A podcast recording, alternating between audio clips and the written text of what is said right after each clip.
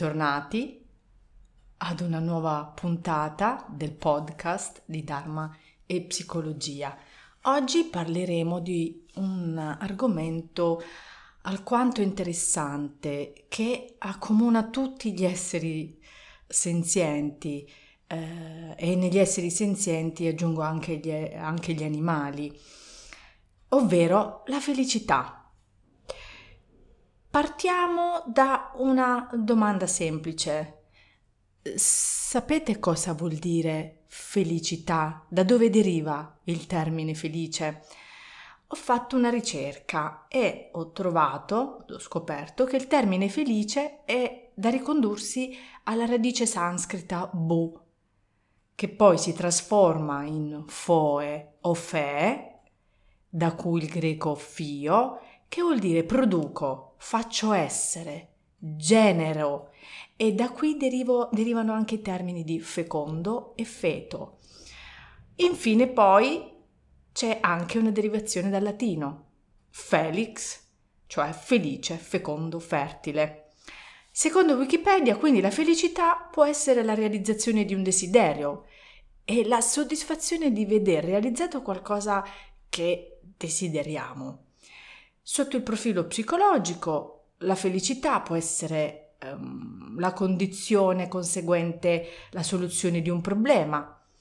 Uh, quindi risolvo un problema, questo fatto mi produce a pagamento, quindi gioia e sono felice.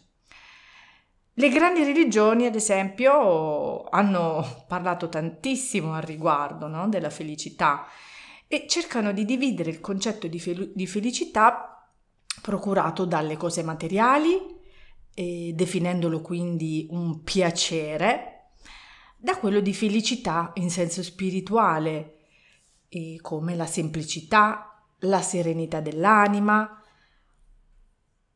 Vi è capitato di seguire un sermone in chiesa spesso eh, si sente tanto parlare di felicità materiale, felicità spirituale, quindi dei beni materiali che producono una felicità effimera e dopo ci soffermeremo un po' su questa cosa, invece della felicità spirituale che poi è quella eh, eterna che dura e um, anche uh, altri studiosi di religione indiana, ad esempio, affermano che attraverso l'abbandono del bisogno di certezze e l'accettazione dell'incertezza come stato esistenziale possiamo raggiungere un, un fenomeno definito felicità o serenità. La felicità assoluta per il cristianesimo, per l'ebraismo, è la visione di Dio nel Vangelo infatti troviamo il brano delle beatitudini, nel quale Gesù elenca una serie di azioni per raggiungere lo stato di beatitudine e lo voglio condividere con voi. Quindi adesso vi leggo Matteo 5, versetti 1-12. Vedendo le folle, Gesù salì sulla montagna e messosi a sedere, gli si avvicinarono i suoi discepoli. Prendendo allora la parola, li ammaestrava dicendo Beati i poveri in spirito, perché di essi è il regno dei cieli.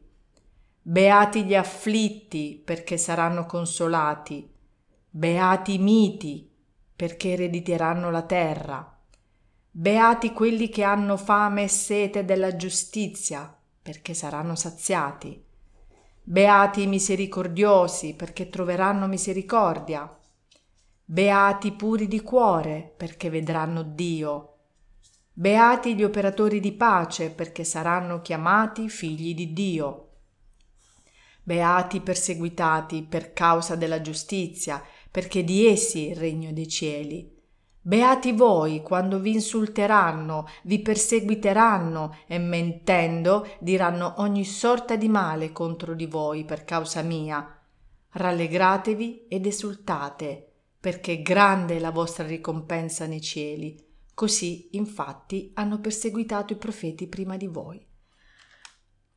Ecco, leggendo questo, questa parte, questi versetti di Matteo, mi vengono in mente tantissime eh, nozioni ricevute durante il mio catechismo, ehm, tante parole chiavi, tante parole che poi sono assorbite dalla nostra mente, anche senza che ce ne rendiamo conto. E poi uh, a un certo punto della nostra vita vengono fuori e cerchiamo così di trovare pace, di elaborarle, di trovare anche un significato alle cose difficili che ci accadono.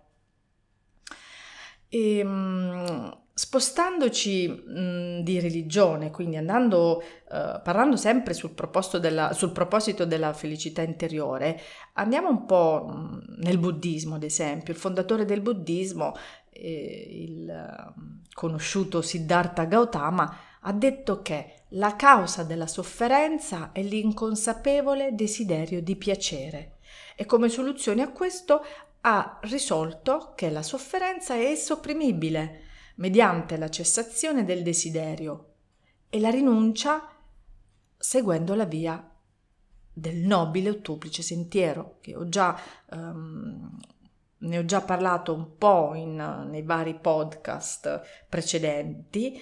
E, e qui che cosa, cosa, ci dice Siddhartha? Siddhartha fu il primo a mettere in discussione gli insegnamenti del brahmanesimo, che era, era un'antica fede basata sui testi Veda in India, e lo fece con il ragionamento filosofico.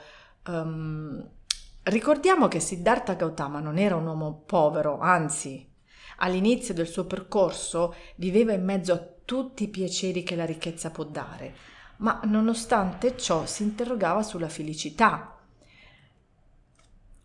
c'è un film, un film, bellissimo di Bertolucci e questo ne parlo nel primo podcast di Dharma e Psicologia, um, Il piccolo Buddha, dove c'è proprio una spiegazione a livello narrativo e a livello poi cinematografico della storia di Siddhartha Gautama che è molto bello. Se andate ad ascoltare il mio primo podcast uh, ritroverete un po' di questo, di questo discorso e di questa spiegazione. E, um, Siddhartha ad un certo punto vede intorno a sé la bruttezza del mondo, la debolezza dell'essere umano, il dolore che attanaglia la vita di molti.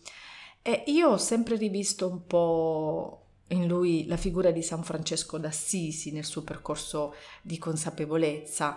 Uh, si rese conto, Siddhartha, che anche se soddisfiamo un piacere, la sensazione che deriva dal nostro atto in realtà è effimera, svanisce nel giro di poco.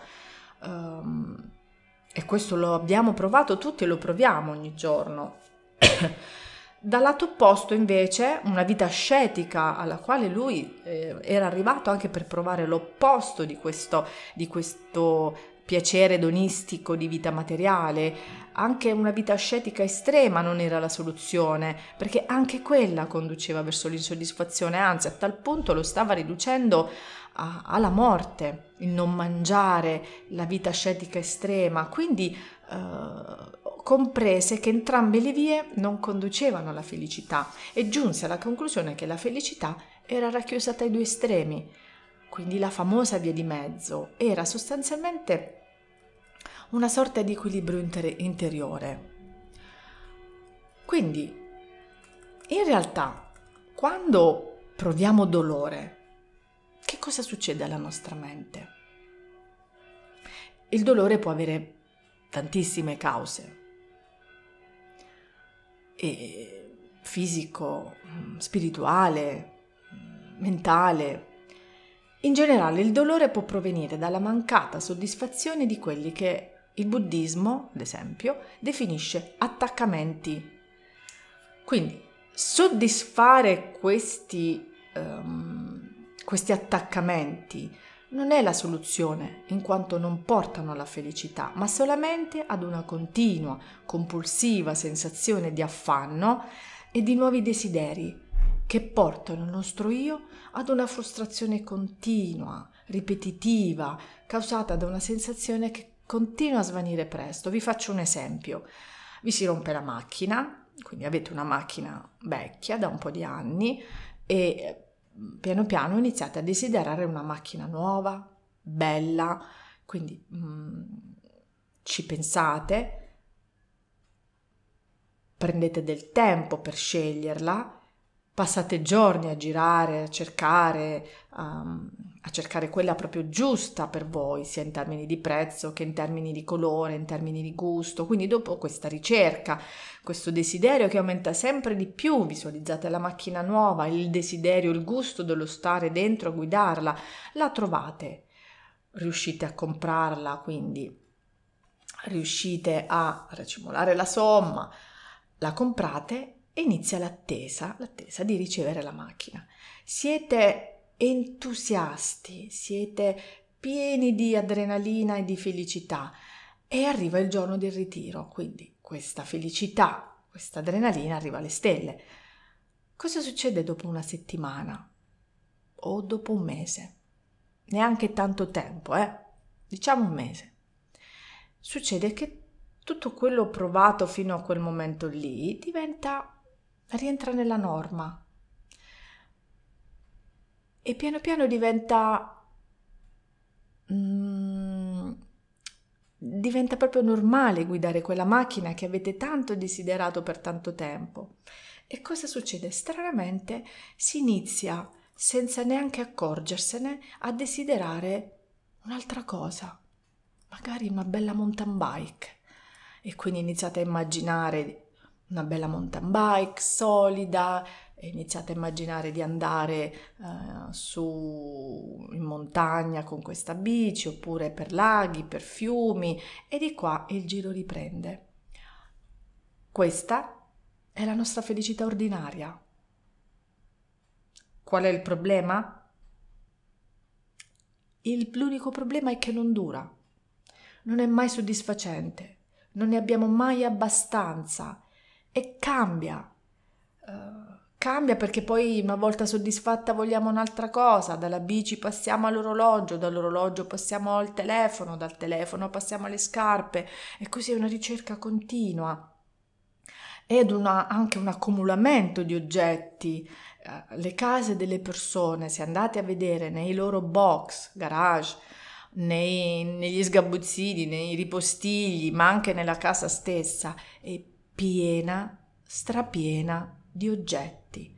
Quindi siamo felici per un po', poi all'improvviso il nostro umore cambia, non siamo più felici, siamo improvvisamente infelici. Se la nostra felicità ordinaria fosse davvero la felicità ultima, allora più abbiamo qualcosa che ci rende felici, tanto più dovremmo essere felici. Ma poiché non avviene, è chiaro che la felicità ordinaria non è quella vera. La soluzione consiste, secondo una visione buddista, ma in generale un po' nelle varie religioni è esplicitata questa cosa, consiste nell'eliminare ogni attaccamento e di conseguenza il dolore che ne deriva da questo attaccamento. Cosa vuol dire attaccamento? Quando io voglio assolutamente qualcosa, io genero desiderio, quando io desidero ardentemente anche una persona, quindi qualcuno, non solo qualcosa, io genero attaccamento. E quindi quando io sono in questo attaccamento io provo dolore perché se non posso avere questa persona, perché magari eh, questa, il, il mio partner mi ha lasciato e io ho generato attaccamento e desiderio e non vivo senza quel partner, io provo dolore e il dolore che ne deriva, e per eh, il dolore che ne deriva, crea proprio un dolore profondo, quindi bisogna allontanare questa parte egoistica del nostro io. Basti pensare alle differenze di queste parole, la loro collocazione ne cambia il senso, ad esempio, siamo parte di un tutto. È diverso dal sostenere che il tutto fa parte di noi. Quindi il punto di vista, il modificare questo desiderio, questo attaccamento va a cambiare il nostro concetto di felicità e quindi di vivere una vita serena. Il Buddha diceva la pace viene da dentro, non cercarla fuori. Quando la cerchiamo fuori, in una macchina, in una mountain bike, in un orologio, in un telefono, noi diamo e mettiamo nelle mani di un oggetto, di una persona la nostra felicità, ma ciò non è reale. E quando parlo di questo attaccamento agli oggetti, non sto dicendo che non bisogna comprare più ciò che ci serve, Va benissimo comprare ciò che ci serve, ma mantenere un distacco lucido, una mente lucida, non entrare nell'attaccamento che senza quell'oggetto, senza quella persona, io non vivo più, io non sto bene. Um, nel libro la, rivela- in, uh, la, la, rivelazione del Buddha troviamo questo, questo, questo pezzo, questa parte che dice Felice è la separazione dall'attaccamento per colui che è appagato, per colui che ha ascoltato il Dharma, la dottrina. Felice nel mondo è la benevolenza, il non nuocere alle creature viventi. Felice è l'essere privi di attaccamento nel mondo, il non dipendere più dai desideri sensuali, il superamento del concetto io sono questa, in vero, è la suprema felicità. Ricorda un po' i versetti di Matteo che abbiamo letto prima. Quindi, da un punto di vista buddista, e ripeto, non solo buddista, perché le varie religioni parlano appunto mh, mm, di, di eh, felicità spirituale rispetto a quella materiale, ma prendendo il punto di vista buddista, ritroviamo due tipi di felicità, la felicità emotiva e la felicità senza tempo, che un po' ripete il concetto della felicità ordinaria e la felicità spirituale. Per esempio, la felicità emotiva potrebbe essere assimilata al trovare sollievo dal freddo, oppure a raggiungere eh, maggiori fonti di guadagno o una buona posizione lavorativa, non c'è nulla di sbagliato in questo tipo di felicità mondana, come vi ho detto, e, e, ci tengo a dirlo perché a volte questo discorso viene preso un po' in maniera distorta, no? Come dire, allora io non posso più godermi la vita, non posso più assolutamente no, la vita va goduta appieno e proprio per goderla ancora meglio è importante riuscire a distinguere di che felicità mi sto nutrendo, di quale felicità e quindi riflettendoci possiamo capire che tutti questi esempi che sto facendo sono uh, di natura temporanea. La felicità emotiva non dura. Quindi la felicità senza tempo si rivela come qualcosa che è molto importante da cercare.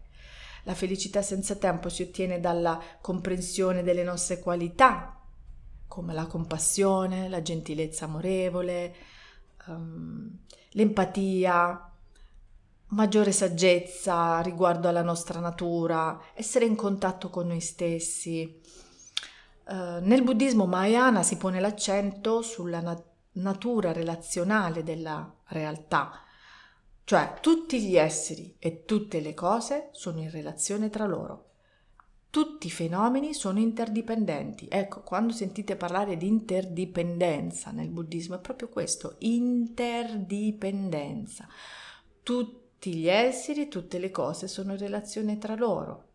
La sofferenza dell'individuo è la sofferenza legata all'ambiente in cui si vive e lo vediamo benissimo adesso con questo disastro climatico che sta aumentando sempre di più. Noi pensiamo che possiamo vivere bene, ma come possiamo vivere bene su una terra malata? La terra malata ammalerà anche noi, farà ammalare anche noi, perché c'è interdipendenza ehm, la felicità della persona dipende anche dalla felicità altrui. Se voi siete sposati o convivete con il vostro partner e il partner è sempre triste, arrabbiato, nervoso, aggressivo, la sua infelicità in un certo qual modo andrà a proiettarsi anche su di voi e viceversa, quindi la vostra felicità creerà anche felicità. Se siete una donna felice, una mamma serena, di conseguenza i vostri figli staranno bene, il vostro marito starà bene. Questa è l'interdipendenza.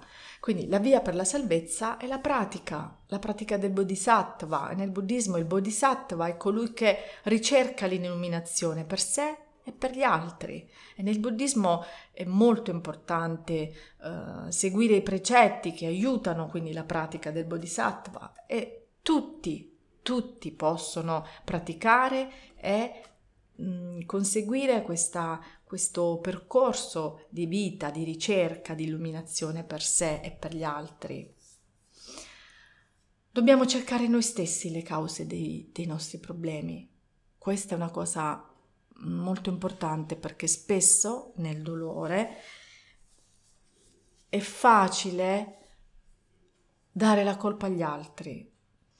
Sto male perché mi ha lasciato la ragazza, sto male perché mia madre mi umilia, sto male perché il mio capo mi ehm, tratta male. Ecco, quindi io non nego queste situazioni, no? quando dico questo non dico che queste situazioni non esistono, dico che però dobbiamo guardare dentro noi stessi allo stesso tempo che cosa va a creare, supportare, um, rinforzare questi, questi atteggiamenti di persone che vi creano dolore. Quindi è facile incolpare dei fattori esterni, per esempio sono arrabbiato per l'economia, per il tempo, la politica. In realtà queste sono semplici condizioni esterne per il manifestarsi di determinate abitudini. Quindi un'abitudine interiore come al lamento, ci lamentiamo sempre, quindi questo lamento va a rafforzare questo sguardo sull'altro che mi provoca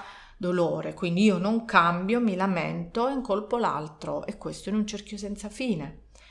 Crediamo che il problema sia esterno, in realtà il problema è la nostra lamentela compulsiva e vi assicuro che la maggior parte di noi è prigioniero di questa lamentela compulsiva. Anche di quelli che dicono no, io non ce l'ho, non è vero. Fateci caso, ci sono dei momenti in cui ci lasciamo proprio cogliere da questa lamentela e non ci muoviamo, non modifichiamo la situazione. Um, quindi non importa cosa sta accadendo fuori, gli eventi esterni sono solo la condizione per cui possiamo lamentarci. Dipende, dipende quindi principalmente da noi. Quindi che cosa dobbiamo fare? Bisogna esaminare dentro di noi e farsi delle domande, bisogna avere il coraggio di farsi delle domande. Quali problemi ho? Cos'è che sta causando questi problemi? Oppure cos'è che sta usa- causando la mia infelicità? Cosa c'è dietro il mio normale tipo di felicità? Dietro il mio istinto? Quali sono le cause? Ce le dobbiamo fare queste domande, non dobbiamo avere paura, non dobbiamo lamentarci e non dobbiamo solo incolpare gli altri e mm, ve lo dico perché è una condizione molto comune, comune. Tanti pazienti quando vengono in studio um, entrano in automatico in questa condizione di lamento continuo e quando cerco di mostrargliela mm, alcuni non la vedono, altri si arrabbiano perché dicono che non è vero, altri magari iniziano ad osservarla e quindi è un punto molto importante iniziare a guardarsi. Quindi siamo infelici. E cosa facciamo? Ci lamentiamo? Ci definiamo poverini, oh povero me, sono così infelice? E se siamo felici non ne abbiamo mai abbastanza ci attacchiamo alla nostra felicità, non siamo mai soddisfatti, ne vogliamo sempre di più e questo ci succede. La nostra mente purtroppo crea questo movimento. Se siamo infelici ci lamentiamo, diamo la colpa agli altri, non riusciamo a modificare la situazione che ci fa male. Se siamo felici ci attacchiamo a questa condizione di felicità, di piacere, che può essere anche quindi effimero, momentaneo, materiale, e lo vogliamo sempre di più, sempre di più, sempre di più, non è mai abbastanza, non siamo mai soddisfatti e non ringraziamo mai la nostra vita, la nostra mente, il nostro cuore, l'universo che ci dona questa felicità. La maggior parte delle persone che viene in terapia all'inizio si sofferma molto quindi sulla colpa che gli altri hanno e di come tutti gli altri creano e contribuiscono alla loro infelicità quindi man mano che la consapevolezza si espande, lo sguardo inizia a guardare verso l'orizzonte, tutte le proiezioni iniziano a perdere forza e la mente placa quel movimento confuso che annebbia. Quindi è da qui che iniziamo a sentirci presenti nel nostro corpo, nel nostro cuore, è da qui che la trasformazione va verso la guarigione.